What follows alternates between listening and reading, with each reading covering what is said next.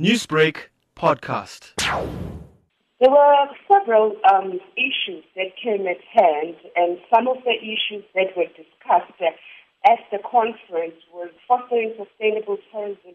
There was also a, a, a big outcry in terms of the contributory uh, factor that travel and tourism has in in our issues of climate change and global warming. Professor Jeffrey uh, Lippmann, Uh, who is actually spearheading one of the main projects with regards to digitalization, mentioned that the major responsible industry in terms of, of climate change are travel and tourism, and there's a great need to actually uh, come up with new sustainable methods to make sure that we actually preserve and do damage control. Now, the International Conference on Digitalization and Sustainable Tourism ended yesterday.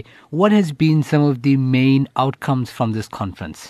Moving forward, uh, we had an announcement that uh, today, actually, as of today, um, the European Union will be officially Uh, uh, putting through a regulation with regard to uh, upholding privacy of an individual.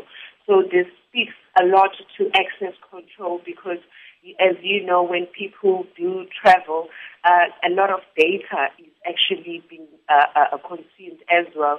So people give up their personal information. So the handling of that data is going to be looked into, especially because in a digital age, a lot of this is actually used, as well as um, a lot of encouragement for responsible tourism.